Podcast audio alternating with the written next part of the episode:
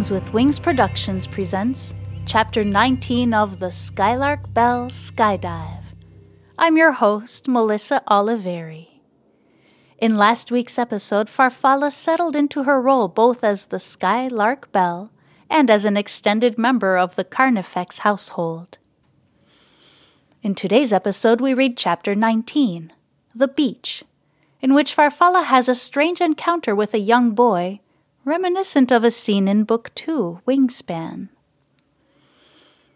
Today's podcast partner is Cozyland. Hosted by my dear friend Amy and me, Cozyland takes a peek at those movies that make us feel warm inside. The ones that often have predictable plots and character traits that repeat from one film to the next. From Hallmark holiday movies to films about food, fashion, and travel, to the cozy mysteries we like to dive into both in book and TV format. Cozyland has all your comfort needs covered. Check the show notes for a link to the Cozyland podcast. Now it's time to settle in, grab a blanket and a warm drink. We're getting started. August 12th, 1799. I had the dream again last night. The water dream.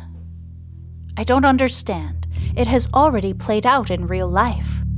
Why would it keep coming to me in my sleep? I woke up staring at the wall above my bed, wishing I still had Isadora's dream catcher.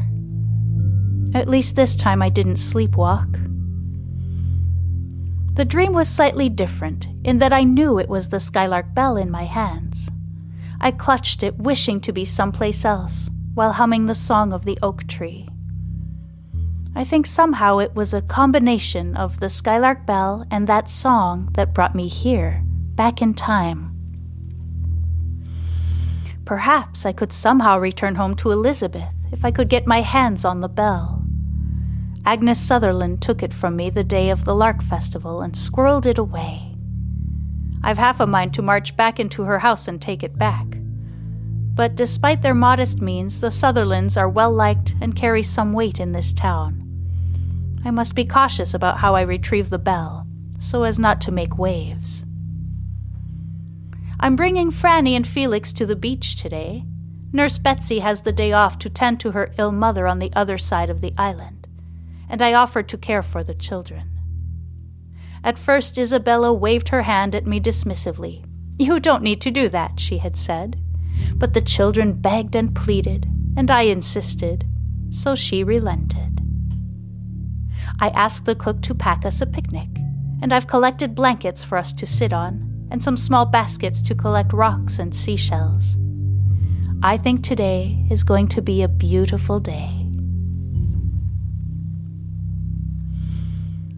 Farfalla and the children skip through the tall grass of the field behind Carnifex house hand in hand.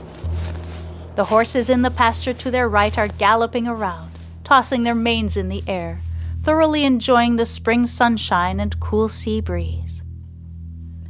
Miss Skye, did you like to go to the beach when you were our age? asks Felix in his customary formal tone.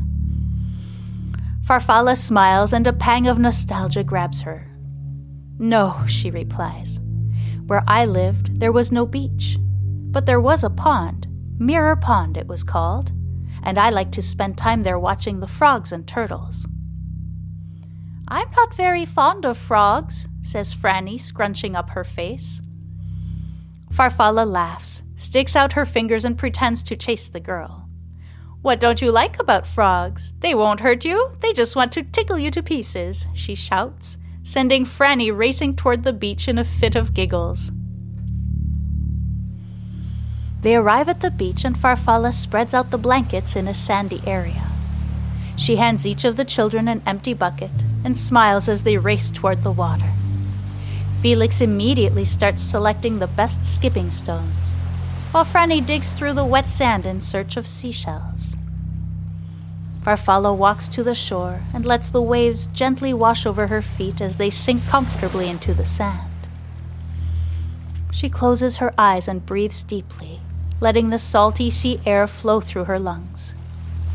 Just a few paces away, she can hear Felix and Franny chatting about the treasures they've already found, Look at this stone, Franny. It's perfectly round and smooth. I bet I can get it to skip seven times. Felix, look at this shell. It's the biggest one I've ever seen, and it's so shiny on the inside. Farfalla smiles. If she can't be with Elizabeth, this is the next best thing. She takes one more deep breath and opens her eyes. Hello, says a small voice. She looks down and sees a young boy, his soft brown curls blowing in the wind.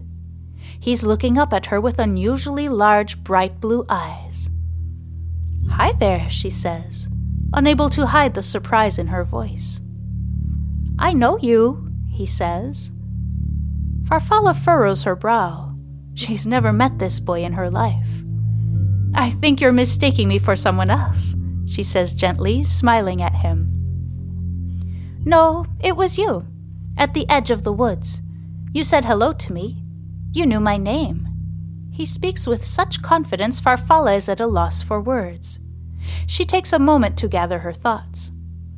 Well, you see, it couldn't have been me because I don't know your name, she says, certain now he will admit his mistake. You told me that you heard my father say it, at the cliff, he insists. Now Farfalla is entirely confused. What cliff? Who is your father? she asks, trying to sort the pieces of the puzzle. My father is the mayor, he answers, in a tone that makes it obvious he thinks she should already know. Miss Skye! Miss Skye! She hears Franny and Felix shout excitedly.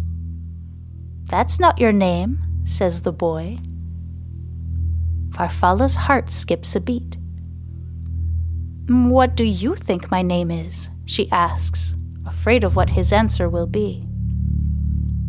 Dialanji, he replies. Miss Skye, look what we found, shouts Franny and Felix in unison. Farfalla turns to look at them, only a few paces away. When she turns back, the boy is gone. She glances over her shoulder and sees him walking up the hill, away from the beach. What a strange child, she thinks. What did you find? she asks as the children finally catch up to her. Felix holds up his bucket. Take a peek, he says, a hint of mischief in his voice. Farfalla cautiously peeks over the rim and sees a sparkling white egg sitting on a bed of sand. Hmm, she muses. And you found this on the beach? Both children nod and there was no nest nearby. Both children shake their heads no. And you definitely did not take it from our picnic basket, she asks, a smile teasing the corner of her mouth. At this, Felix and Franny burst into laughter. Come on, says Farfalla, laughing along with them. I think it's time for lunch. They sit on the blankets and eat while watching the tide slowly roll in. By the time they finish, the water is tickling the edge of the blanket. I suppose it's time to head home, says Farfalla regretfully. Oh, Miss Skye, please, can't we keep playing outside? It's such a beautiful day and we're having such fun, begs Franny. Franny, Mama said we shouldn't take up too much of Miss Skye's time, reprimands Felix in a hushed voice. Farfalla takes them both by the hand. Now, now, there'll be no arguing on my watch. You are certainly not taking up too much of my time. Why don't we bring the basket up to the house, and then we can go say hello to the horses? The children whoop joyfully and race to the house, their arms loaded with blankets, buckets, and picnic baskets. Farfalla watches them, her heart full for the first time in a long time. It is a beautiful day. They meet up at the gate to the paddock, and the horses plod over to say hello. I'm surprised you don't have some kind of stable hand to care for the horses, says Farfalla. She has seen the maid occasionally groom and saddle a horse when Donald Carnifex travels for business. The children give one another a strange look. What is it? asks Farfalla, noticing.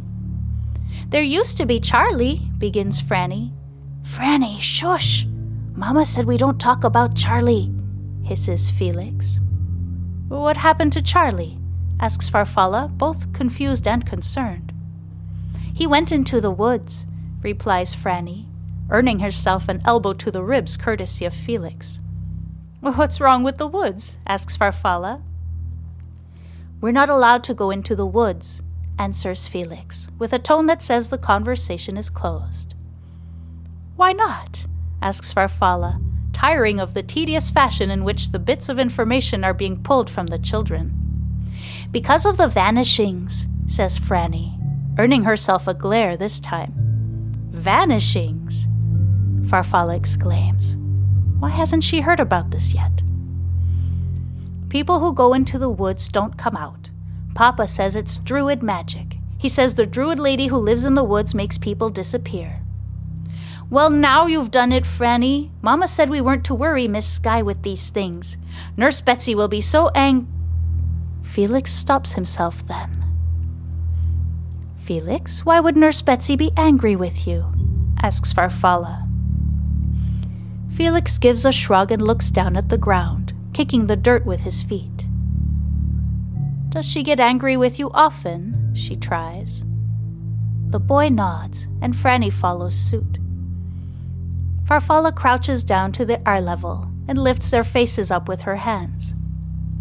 Next time she gets angry with you, will you please let me know? she asks. The children nod silently. Great. Now then, how about you show me all those shells and rocks you collected at the beach? she says, grabbing the children by the hand and walking back toward the house. The children chatter on about their discoveries as if they'd never mentioned the vanishings or the woods. But in Farfalla's mind, she can't help but replay the conversation. Her mind shifts to the boy on the beach. I know you, he had said. I've seen you before, at the edge of the woods.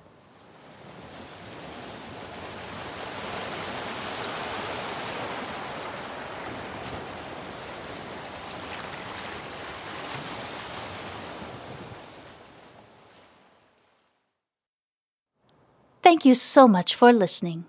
Join me next week for Chapter 20 The Music Box, in which a day of celebration turns rather dark. The Skylark Bell is brought to you by Phaeton Starling Publishing and features original music by Cannelle.